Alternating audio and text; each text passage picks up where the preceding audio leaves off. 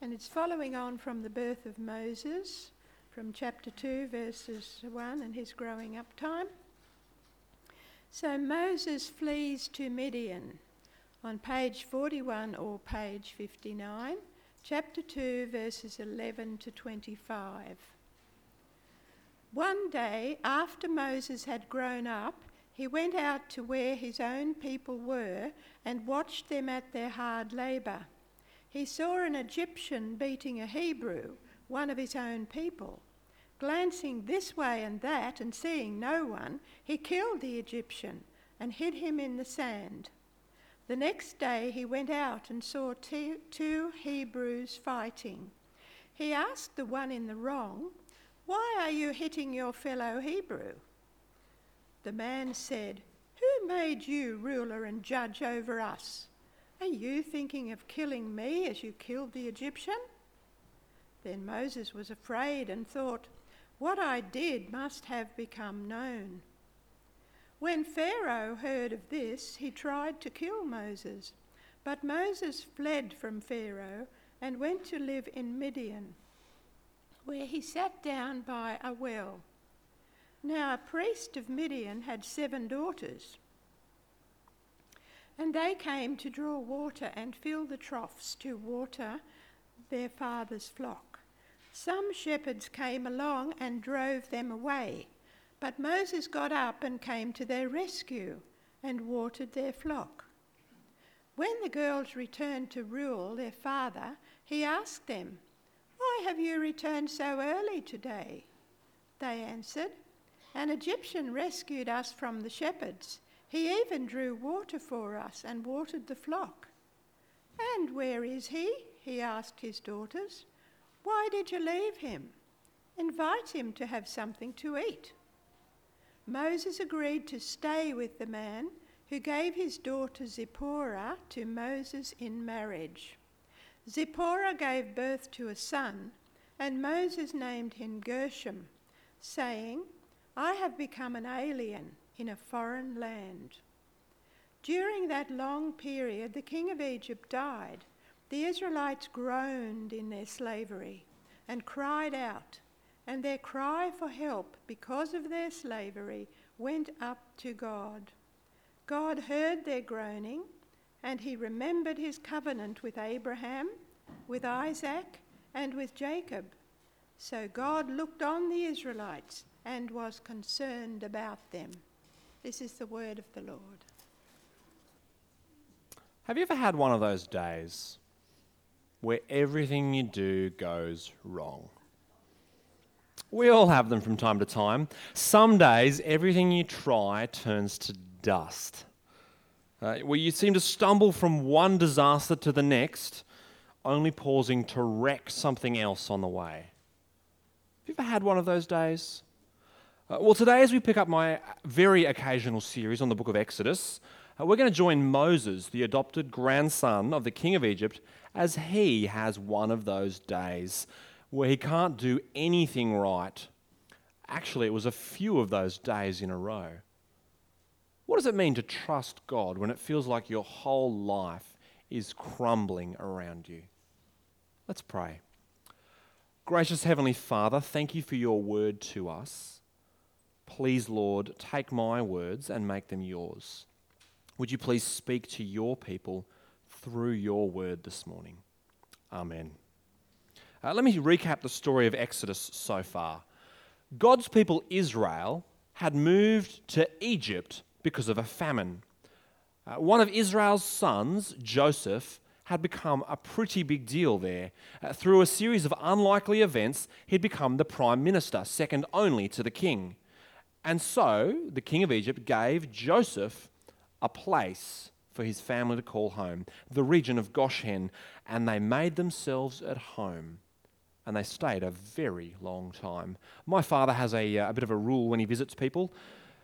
It comes from an old Chinese proverb visitors are like fish, after three days, they start to stink. Uh, Israel completely ignored that advice and they stayed a very long time. So long that Grandpa Israel grew old and died. So long that Joseph and his brothers grew old and died and still the fish kept stinking. The family of Israel stayed in Egypt for 400 years and they grew from a family into a, a nation, an enormous nation, just as God had promised. Uh, God had promised to Abraham, the ancestor of Israel, that they would be as many as the stars in the sky. God had promised to bring them into his place, and he'd promised to bless them, and through them to bless all the peoples of the world. Uh, God had kept the first of these promises, and there were so many Israelites in the land of Egypt that the Pharaoh was afraid of them. And so he tr- had, he'd been trying to reduce their numbers, but everything he tried failed because you can't stop the promises of God. Pharaoh tried enslaving the Israelites and making them do forced labor, but that plan failed, their numbers increased. Pharaoh tried recruiting the Israelite midwives as his secret assassins, but that failed because they would not do it. They defied him. Pharaoh even tried a public edict. He made it the duty of all good Egyptians to throw baby Israelite boys into the Nile River. But that plan backfired because his own daughter rescued one of the boys and adopted him as her son. And so it ended with an Israelite man living in the royal palace of Egypt, uh, part of the royal family. No matter what Pharaoh tried, he could not stop the promises of God. And as we pick up the story, quite some time has passed.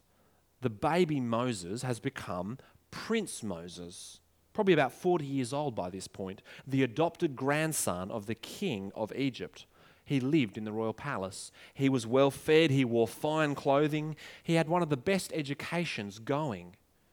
He could ride a horse, drive a chariot, shoot a bow, fight with spear and shield, kill a man with his bare hands. He probably knew how to lead soldiers in battle too. And he had personal access to some of the most powerful people in the world at the time. Let's pick up the story in verse 11. You might find it helpful to have a Bible open as we go. One day, after Moses had grown up, he went out to where his own people were and watched them at their hard labor. Here is Prince Moses off in his chariot to watch the slaves at work. It seems like Moses was aware of his heritage. Verse 11 calls them his own people but I think it's pretty obvious that he really had no idea what it was to be one of his people. Because his life is nothing like theirs.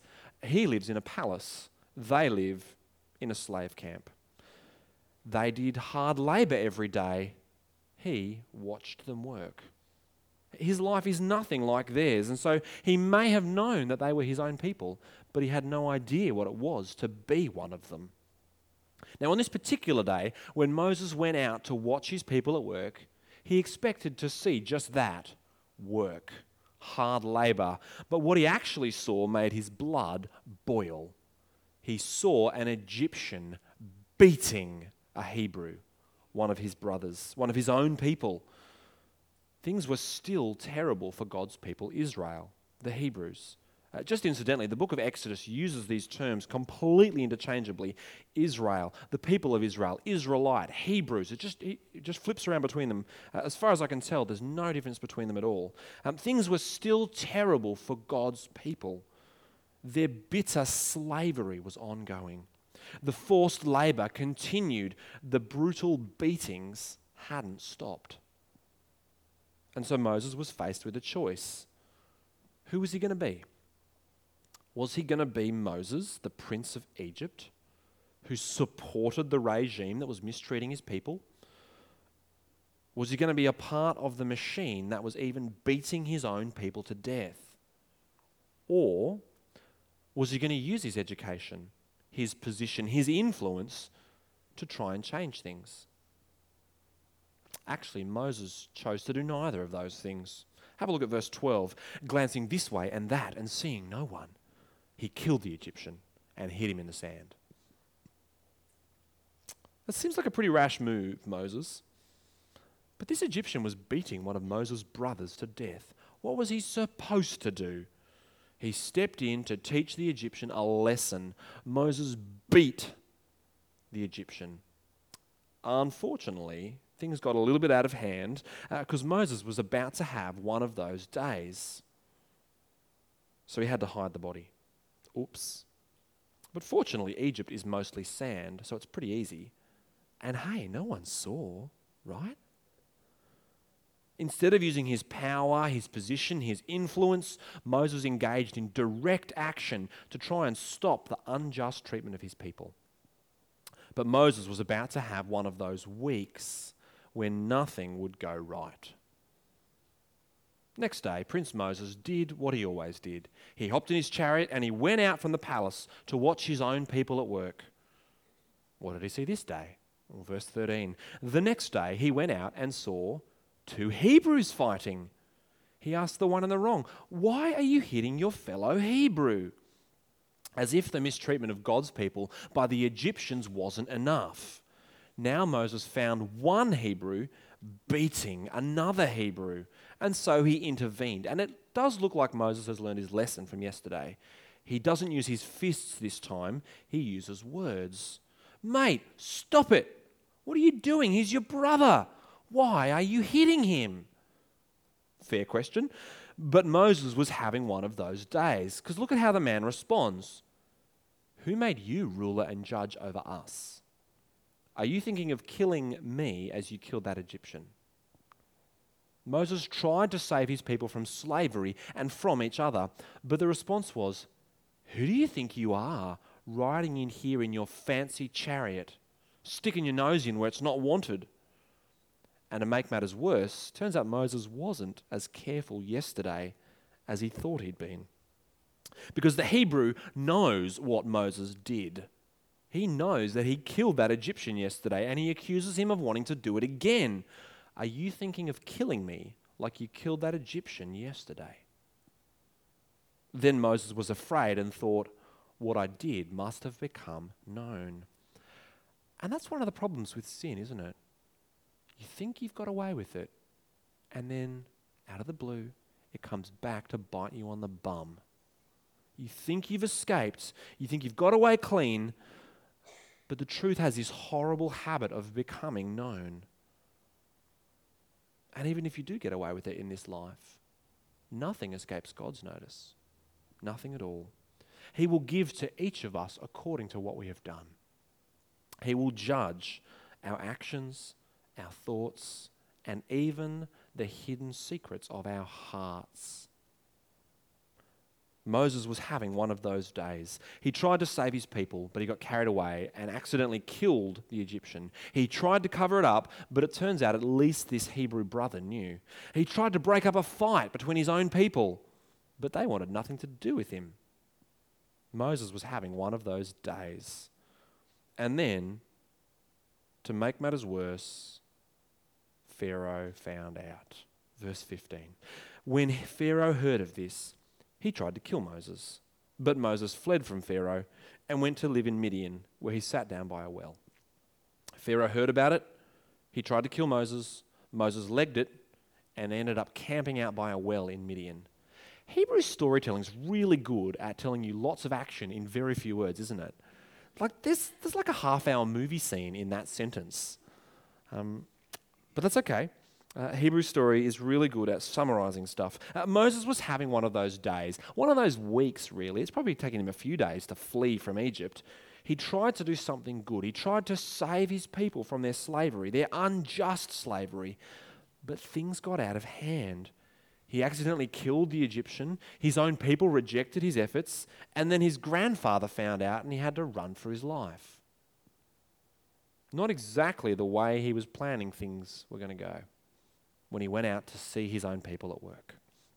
He started the week as a prince living in a palace, and now he's camped out by a well out the back of beyond with nothing to his name but the clothes on his back. Let's read on. Now, a priest of Midian had seven daughters, and they came to draw water and fill the troughs to water their father's flock. This is a pretty common scene of life in those days. They didn't have running water, uh, and so if there was no convenient lake or river, you had to dig a well. And once you've dug your well, you bring your sheep and your cows down to the well once a day to get a drink. Um, you, you bucket up water out of the well and fill up a trough and let them drink. And then once they've had enough, you fill up the buckets again and you take the buckets back home to use for drinking and cooking and washing and anything else you need it for. And that's what's going on here. Moses witnesses the seven daughters of a priest come down to the well with, with their father's sheep. Now, this is actually the start of a pretty standard story scene known as a type scene. Um, a type scene is a stereotyped piece of action where everyone knows the story. Everyone knows what's going to happen. Uh, so let's take an example that you all know um, good guy, bad guy on top of a train fighting. What's going to happen? Someone's going to get knocked off, aren't they? Is it going to be the good guy or the bad guy? We don't know. What's going to knock him off? Will it be a tree, a bridge, a helicopter? Who knows? And that's the interest in the story is that you know what's going to happen, but the storyteller gets to play with your expectations. Um, I've actually seen a train fight scene where no one got knocked off. It was really disappointing. well, this is a biblical type scene. Uh, uh, it's called Boy Meets Girl at Well.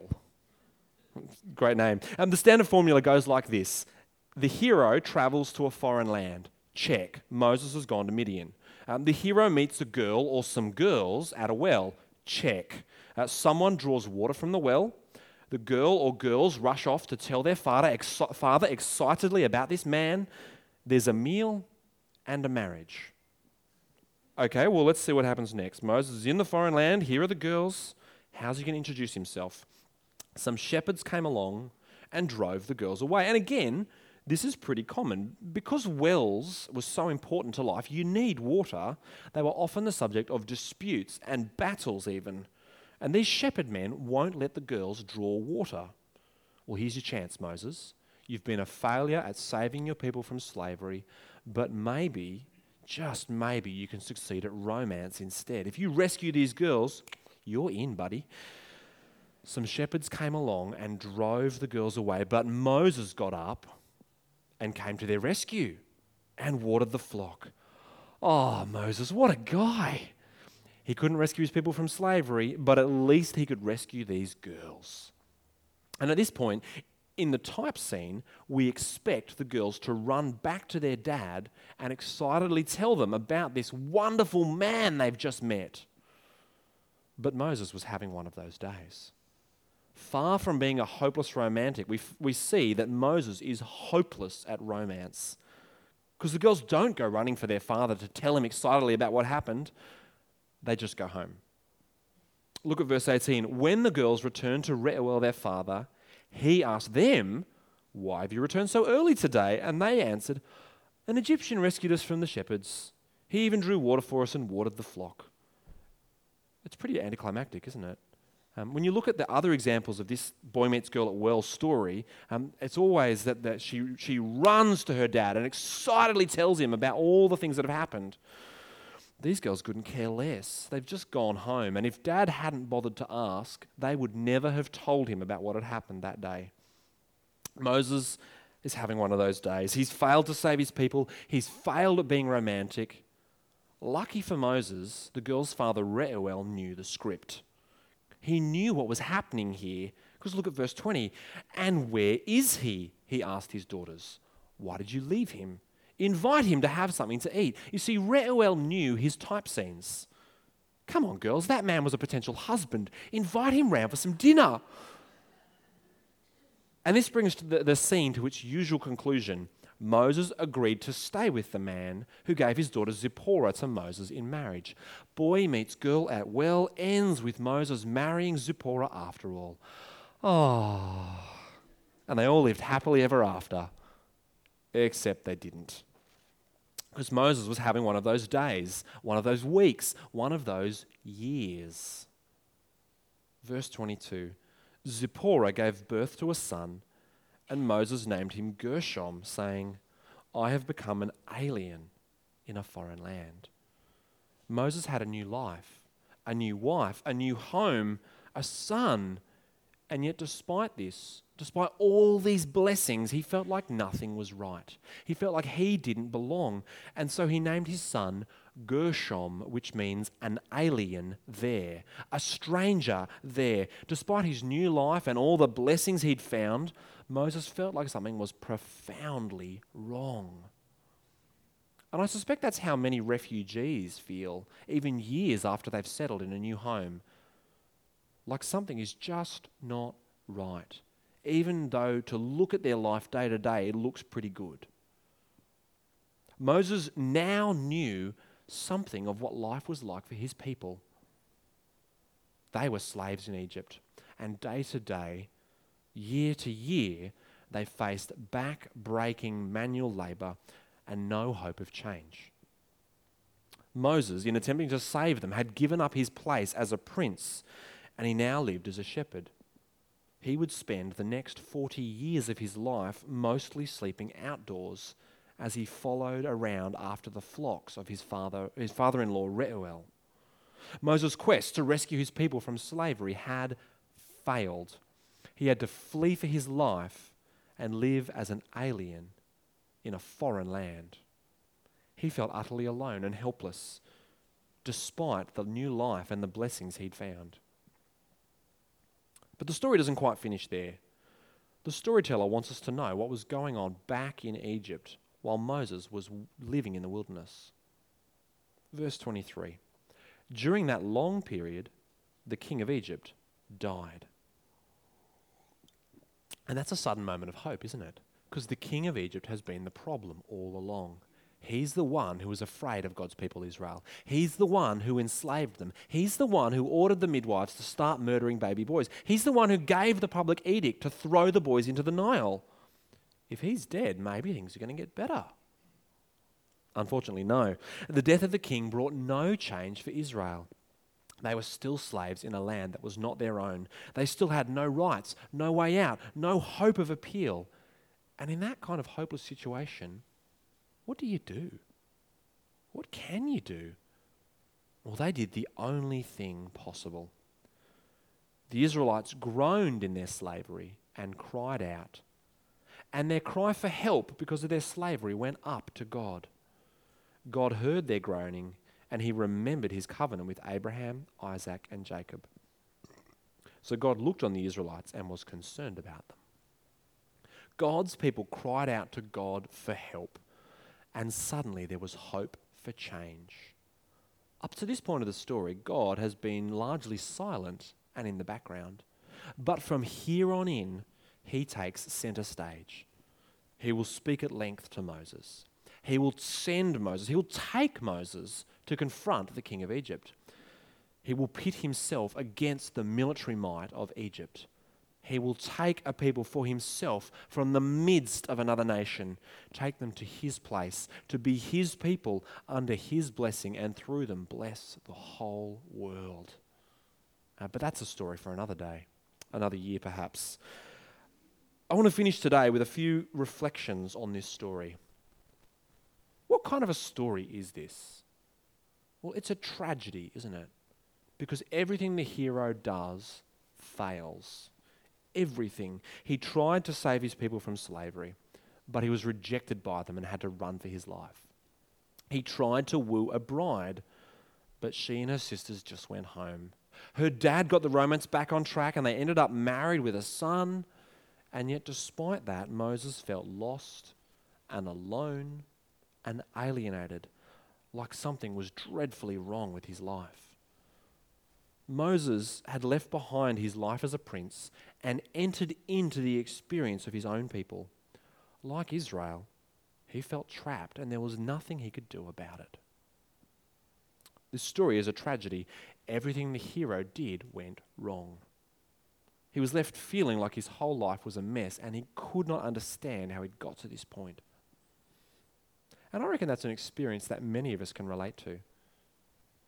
At times, life feels utterly out of control, doesn't it? And sometimes that's because it is out of our control. Uh, things happen without our awareness, without our permission, and we're left reeling. What do we do? Well, when life gets us down, when we feel like aliens in a foreign land, how do we respond? Well, let's consider how this tragic story points us to Jesus. The first way is that, is, is that like Israel was trapped in slavery, we are trapped in sin. Israel could do nothing to help themselves. There was no Saviour who could come from within to rescue them. Moses was their best hope. He had the best education, um, the best training, the best position, utter failure. And that's a picture of all humanity. We are trapped by sin, our own sin and each other's sin. And it feels like something is dreadfully wrong in life because it is. Our sin alienates us from God, it cuts us off from God, and there's nothing we can do to fix the problem. This story points us to Jesus because, like Israel, we need a Savior to come from outside to save us. There's nothing from within that can save us. A second way this story points us to Jesus is rejection. The rejection of Moses is like the rejection of Jesus. Moses tried to save his own people, but they would not have him. And the same was true of Jesus. As John writes in John 1:11, Jesus came to his own, but his own did not receive him. And you see it played out through the whole story of Jesus' life, don't you? Um, the leaders of his people oppose him, they reject him, they kill him. God's people would not accept Moses as their savior, and they, they would not accept Jesus either. And we see the same thing today. We humans are alienated from God. We're cut off from Him because of our sin, and God has provided a solution the death and resurrection of Jesus. And yet, most people don't want to hear it. Most people won't have a bar of it. If you try and tell them the gospel, they accuse you of lording it over them or of moral grandstanding. Or remember the words of Jesus if the world hates you, keep in mind that it hated me first. A third way this tragic story points us to Jesus is Moses' cry of alienation. I feel like a stranger, an alien in a foreign land. It reminds me of Jesus' words on the cross My God, my God, why have you forsaken me? What did it take to undo the alienation between humanity and God caused by sin? It took God the Son entering into our experience, becoming one of us, dwelling among us. Just like Moses left behind the palace of Egypt to enter the experience of his people, so Jesus God the Son left behind the power and privilege of heaven itself. He took on the nature of a servant. He even took on the shameful death of a rebellious slave for our sake. In his death, Jesus was cut off, alienated, estranged from his Father. He felt utterly alone and helpless. Jesus can relate to our feelings of alienation because he's been there. He knows what it is to feel lost and alone. But more than that, he doesn't just sympathize with us, he offers us a way out as well.